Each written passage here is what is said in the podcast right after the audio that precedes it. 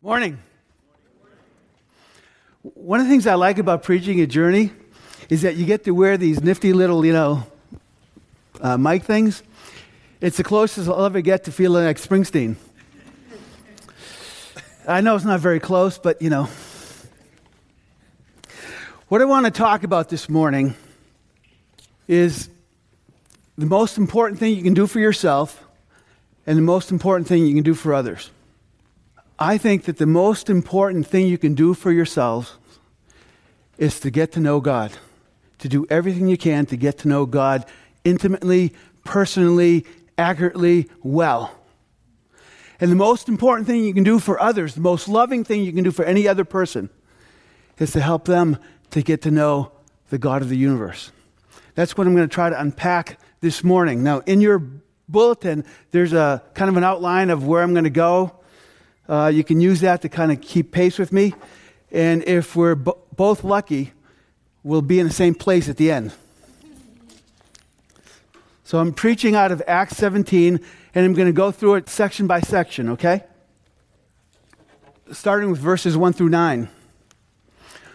When Paul and his companions had passed through Amphipolis and Apollonia, they came to Thessalonica, where there was a Jewish synagogue. As was his custom, Paul went into the synagogue, and on three Sabbath days, he reasoned with them from the scriptures, explaining and proving that the Messiah had to suffer and rise from the dead. This Jesus I am proclaiming to you is the Messiah, he said. Some of the Jews were persuaded and joined Paul and Silas, as did a large number of God fearing Greeks and not a few prominent women.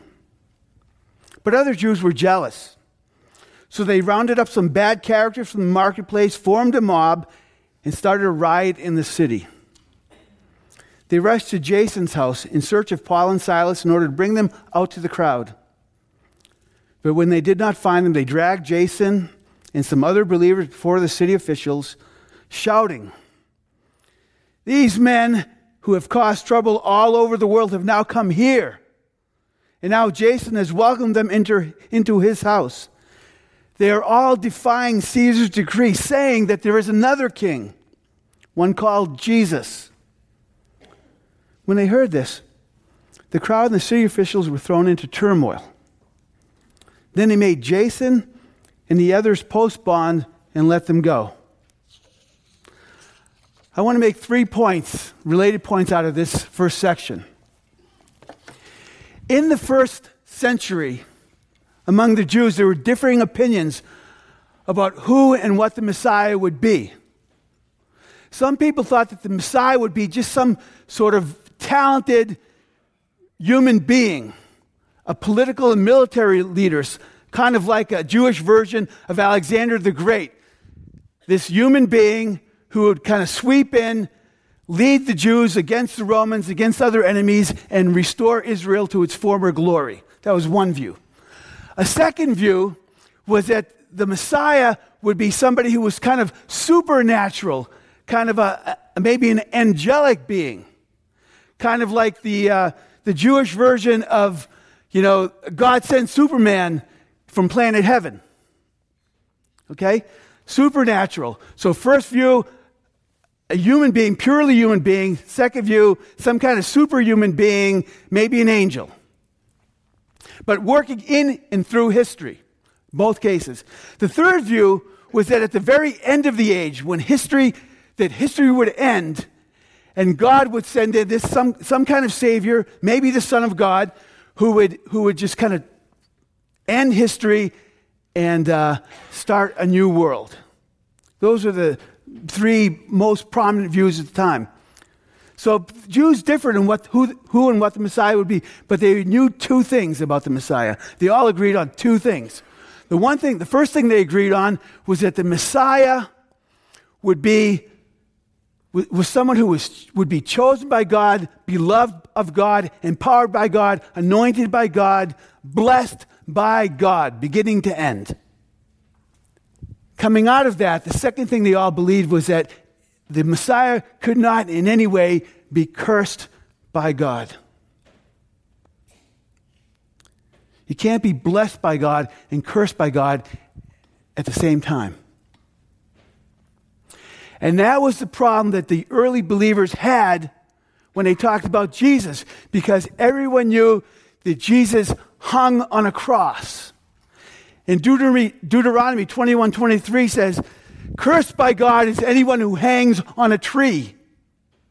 Which they, and they apply crucifixion to this Deuteronomy passage, said, there's no way that Jesus could be the Messiah of God because he was cursed by God. So, the key objection that the early believers, Peter and Paul and others, the key objection they had to answer, they had to deal with when they spoke before, to, to Jewish audiences, if you will, they had to show that, in fact, the scriptures taught that the Messiah could be both blessed by God and cursed by God. That, in fact, the Messiah of God, the chosen Messiah of God, had to suffer and then rise from the dead.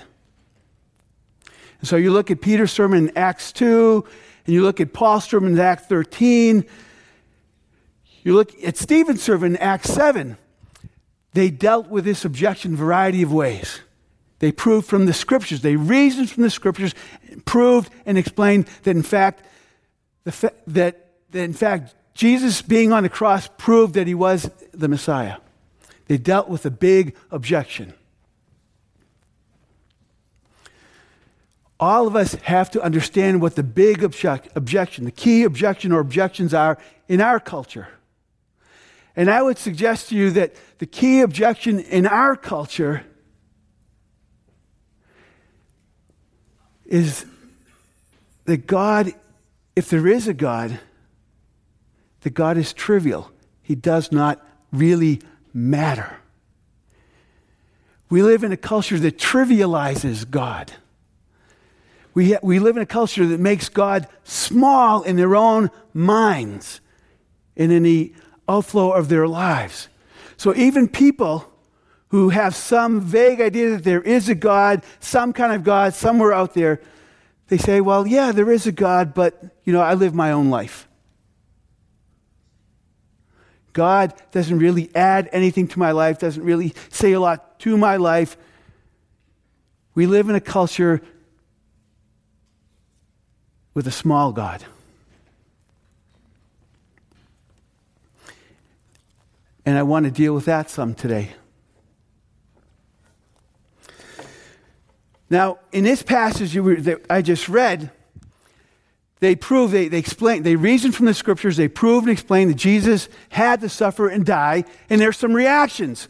Some people believe. And some people get jealous, and the jealous people, they stir up a riot. They, they gather together some, you know, disreputable characters, you know, New York Jets fans, and they, they kind of bring, they bring together and they, they, they, they start a riot. And they say, these people who are here, they've just caused trouble all over the world, or another way to put it, they've turned, they're turning the world upside down. Well, here's the thing. They were, in fact, turning the world upside down. You know why? Because the world was already upside down. The world that they saw and the world that we see is not the world the way God created it to be. There's something wrong in our world. Our world is upside down. And what they were in fact doing was turning the world right side up again so that it began to look the way God wanted this world to look. They were loving people, they were pouring out grace, they were offering forgiveness, they were healing people. They were bringing people together in unity. They were, they were turning the world upside, right side up. This past Thursday, I was meeting with Noel Sherry at the Bethel Seminary of the East in Auburn. And Noel introduced me to a guy, and we began to talk. And I found out that he used to be part of the Kilby Street Gang. Worcester has 24 active gangs. This guy had been part of Kilby Street Gang and had been actively involved in Kilby Street and spent time in prison. But he'd encountered Christ. People that helped him come to know Christ in a world that had been chaotic and violent and broken and lost began to be turned right side up. And here he was now in seminary training to be a pastor and using his gifts and skills and abilities to bring good to people, to bring peace to people, to, to bring life to people. And then as we were talking with this one guy, another guy came in. And I got introduced to him, and we started talking. They were talking to one another. And I found out that this guy used to be in Latin Kings. Right now in Worcester, there's a turf war going on between Kilby Street and Latin Kings, and people are getting shot. But here was a, here was a guy, former Latin king, another guy, Kilby Street gang, who were brothers, come together, encouraging one another. Their world was being turned right side up, and through that, they were helping others to turn their world right side up.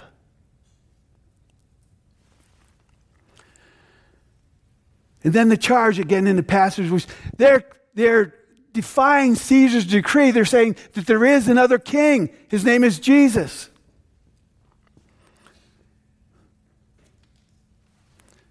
Less than three centuries later, there was a Roman emperor who said the same thing. Constantine said, There is another king. There's a king greater than I. His name is Jesus. There is another king in our world, in our universe.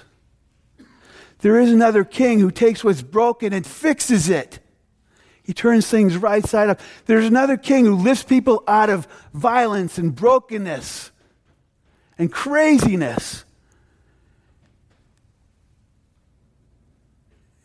and helps them to live a life of peace and of sanity and of love and of grace and mercy. There is a king who brings enemies together and makes them brothers and friends. That's our king. There is another king, and this is what he does, this is what he's like. That's the true Messiah. And that king matters. Nothing trivial about Jesus. Nothing trivial about Jesus. Moving on to our next section. Starting verse 10, going to verse 15. As soon as it was night, the believers sent Paul and Silas away to Berea. On arriving there, they went to the Jewish synagogue. Now, the Berean Jews were of more noble character than those of Thessalonica, for they received the message with great eagerness and examined the scriptures every day to see if what Paul said was true. Many of them believed, as did also a number of prominent Greek women and many Greek men. But when the Jews in Thessalonica learned that Paul was preaching the word of God at Berea, some of them went there too, agitating the crowds, stirring them up. The believers, believers immediately sent Paul to the coast, but Silas and Timothy stayed at Berea. Those who escorted Paul brought him to Athens and then left with instructions for Silas and Timothy to join him as soon as possible. Let me just say one key thing here. Paul gets in his, in, in his group and his team kind of get driven out of Thessalonica. They get to Berea. They go to the synagogue. They preach the same message they preached in Thessalonica. And people listen to them carefully. They're open to, the, to what Paul is saying. And they check it out for themselves. They go and they examine the scriptures every day, daily. They check out the scriptures to see if Paul is true. We live in a world where there are all kinds of messages out there and all kinds of opinions, thoughts, ideas about who God is, what He's like, if there is a God, and so forth. And we hear all of these opinions. People in our culture hear all of these opinions. And the question is, what do we do with them? And what's noble, according to this passage about the Bereans, is that they, they're open to hearing new ideas and they check them out for themselves. They investigate them for themselves because they really want to know what's true. Truth matters to them.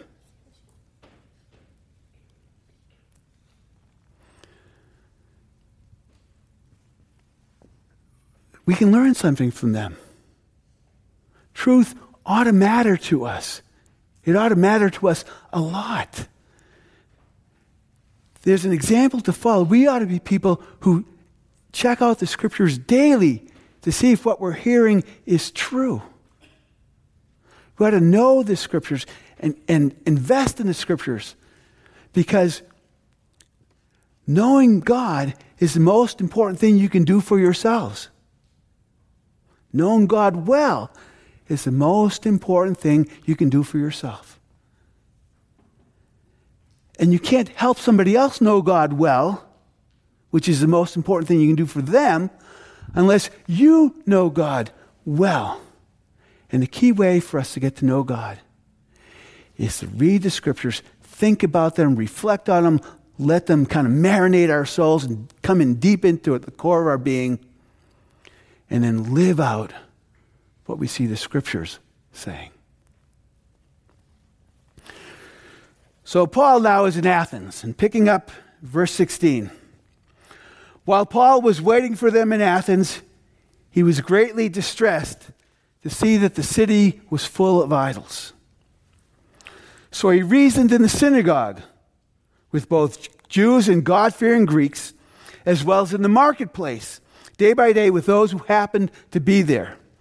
A group of Epicurean and Stoic philosophers, philosophers began to debate with him.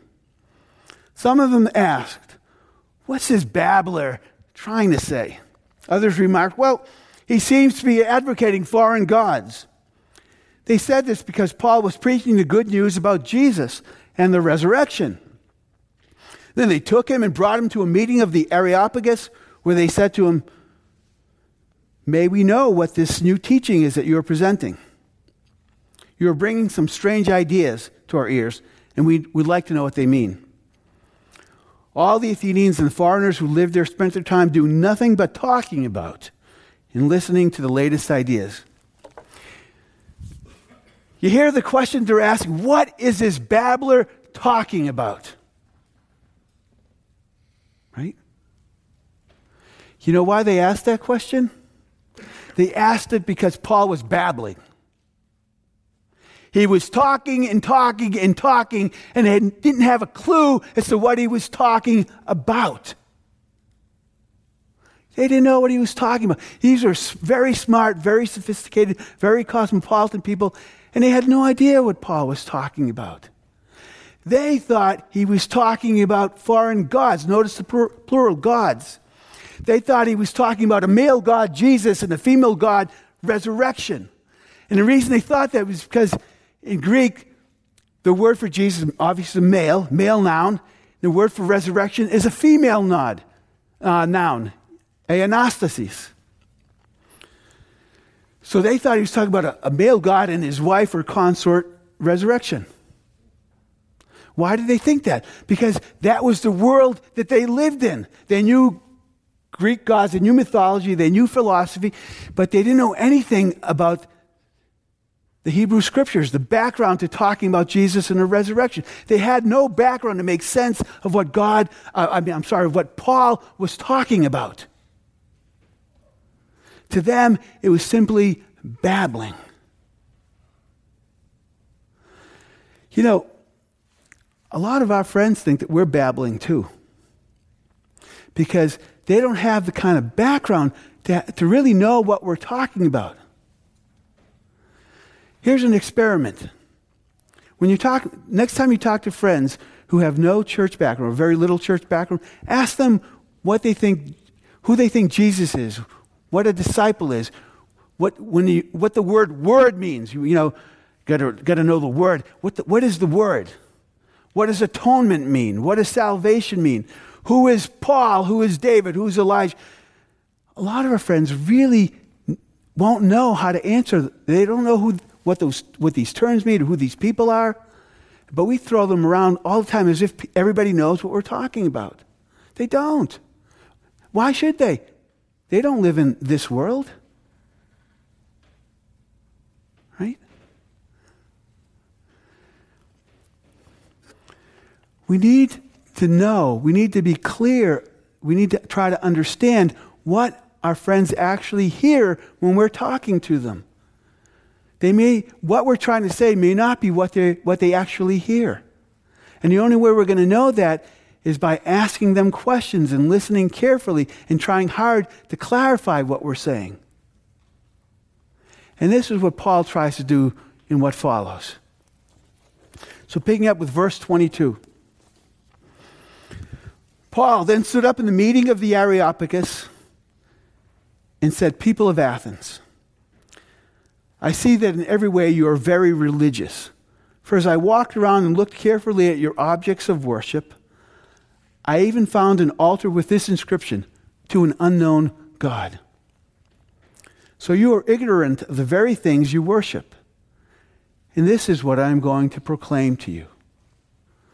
See, the Athenians were like most of us, trying to hedge their bets. They wanted to make sure they didn't leave anything out. So they have all kinds of altars to the gods they'd heard of, and then they set up altars to gods that they hadn't heard of just in case there was a God who might be important. They were hedging their bets. Right? But you don't hedge your bets if you're sure about what you have. So part of what's going on here is they're hedging their bets because they're not sure if they're safe. They're, they're still feeling uncertain, scared. The world still seems big to them. We live in a culture that hedges our bets all the time. We hedge our bets. So even if we believe in God, we believe in God, but we believe in 401ks. We believe in God, but we believe in, you know, whatever else we put our trust in. We believe in God and we fear God, but there are other things we fear too, so we take care of them as well. We hedge our bets. And I'm trying to say to you that with our God, we don't have to hedge our bets. He's worth putting everything into. Paul continues.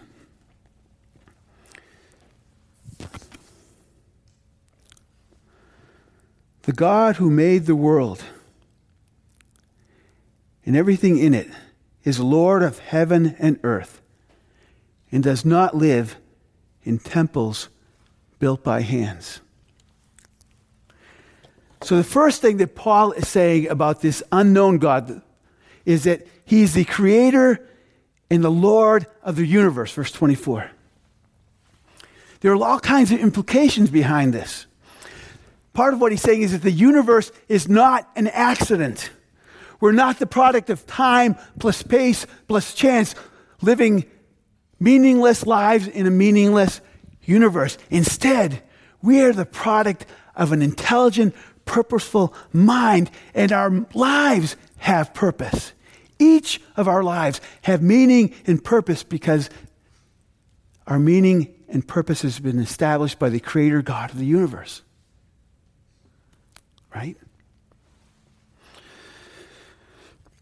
Ultimately,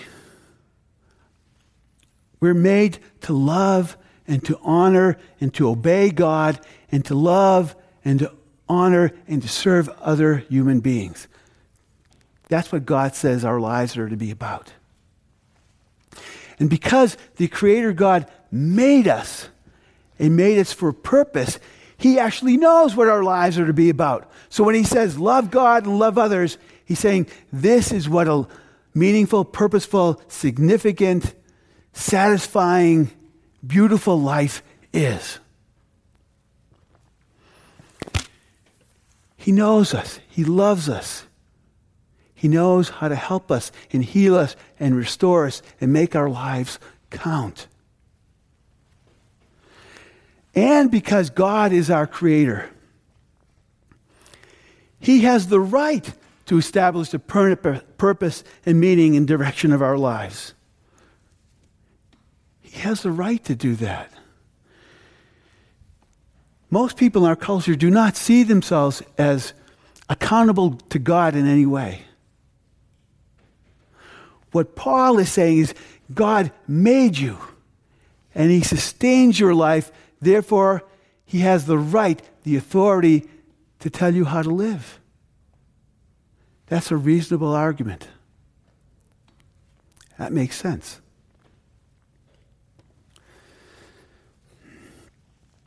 The second thing Paul says about this unknown God we see in verse 25. He is not served by human hands as if he needed anything.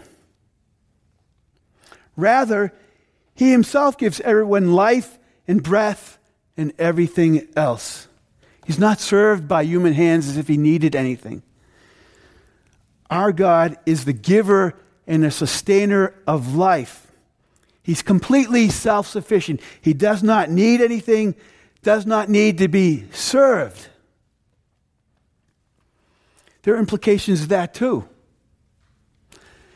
Because he is perfectly self sufficient, because he doesn't need anything from us, does not need to be served by us, he does not need to manipulate us or use us or abuse us to further his ends. God is not just using us to get what he wants. Rather, out of extraordinary, infinite abundance, God is pouring out to us. He's, he's actually serving us. He's serving us by giving us life, by giving us um, health, by giving us salvation.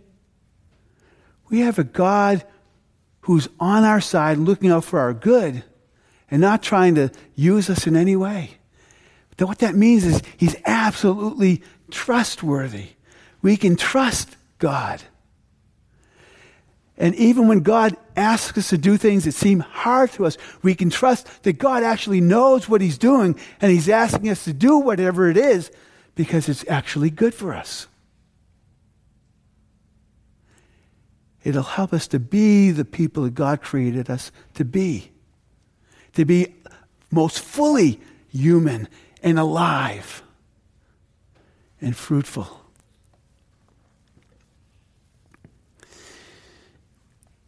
We need God. We need God.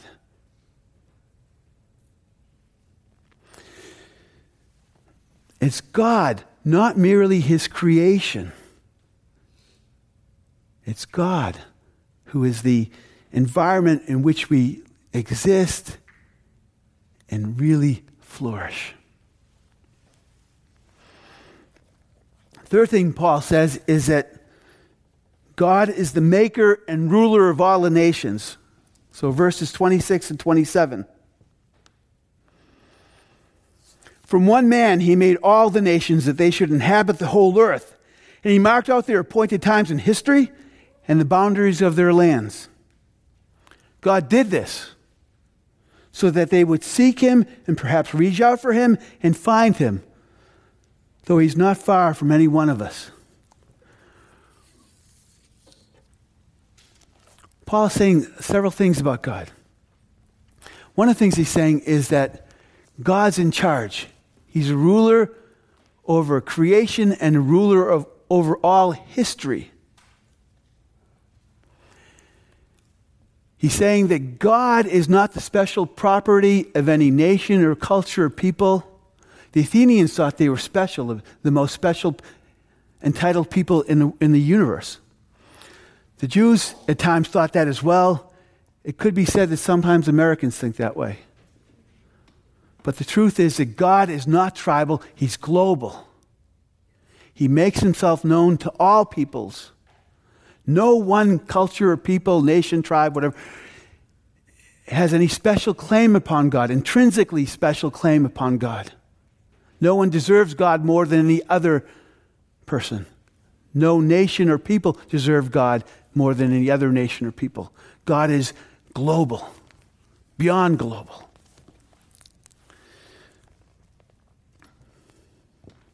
It also means that we belong to one another because we come from the same place.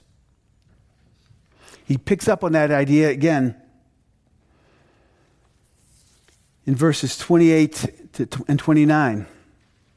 But before I get there, the point is God does all. God rules over history. Why does he do this? He does this, it says, because he wants us to, to seek him and find him. God is a God who wants to be known. He really wants to be known. And he's done everything necessary to reveal himself to us. So when we're talking to our friends, family members who do not know God, know that God wants them to know him even more than we want him to know him. Okay? And then verses 28 and 29 again, he says, For in him we live and move and have our being. As some of your own poets have said, we are his offspring. Therefore, since we are God's offspring, we should not think that the divine being is like gold or silver or stone, an image made by human design and skill.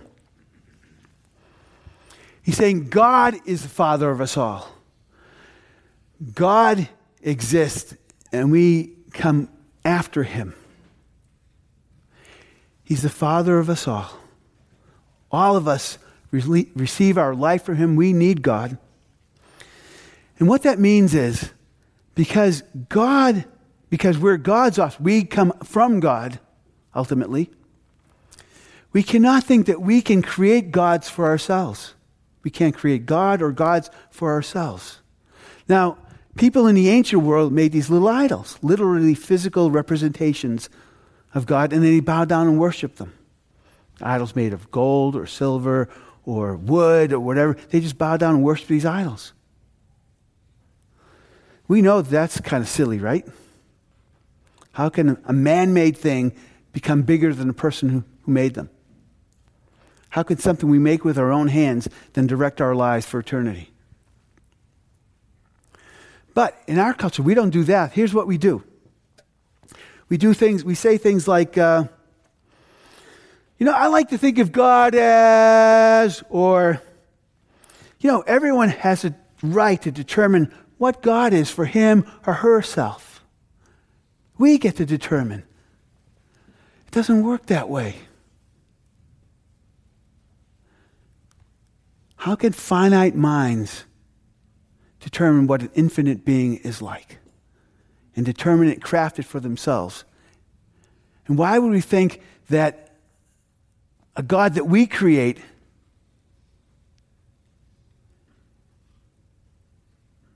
ought to be the object of our worship? Right? That's idolatry. It doesn't work.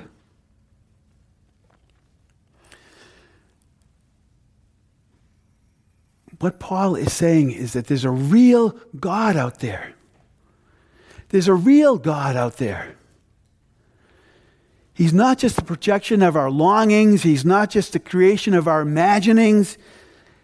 There's a real God out there, and this real God has come close to us.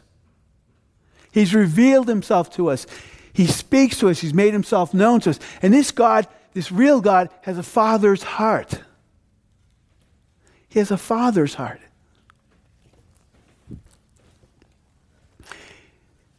It's in Him that we find our meaning and our purpose for our life. We're radically dependent on God for our very being and for all that we do. And this God has a father's heart. We can trust Him. But this God also is the just judge of the world. Picking up with verse 30. In the past, God overlooked such ignorance. God overlooked the, the, the idolatry, the, the human created worship uh, of human beings. He overlooked all that. But now he commands all people everywhere to repent. For he has set a day when, we will, when he will judge the world with justice by the man he has appointed. He has given proof of this by to everyone by raising him from the dead. Paul started by talking by reasoning from the scripture about Jesus and the resurrection. He's come back to Jesus and the resurrection here. But in between, he's laid a case for what this God is like. He's saying that ultimately this God will come to judge.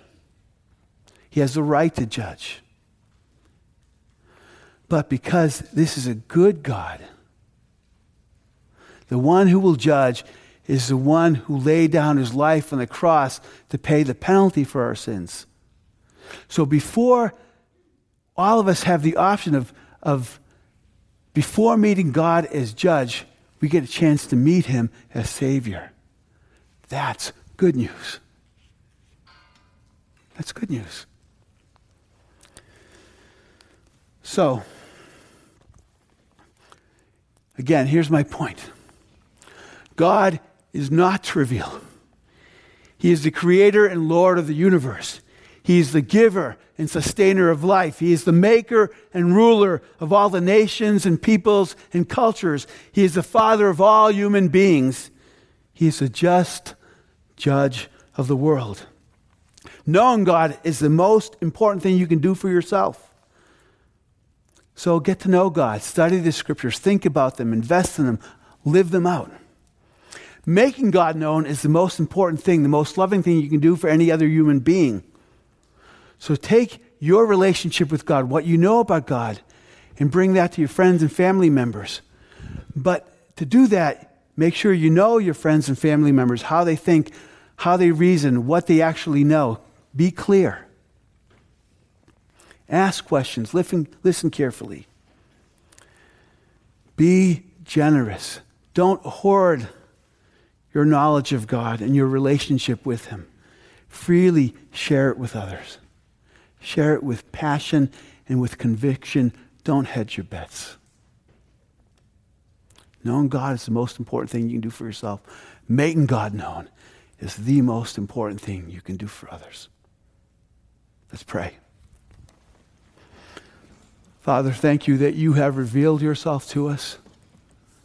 Thank you that you have enabled us to know you. Thank you for the people who helped us to get to know you.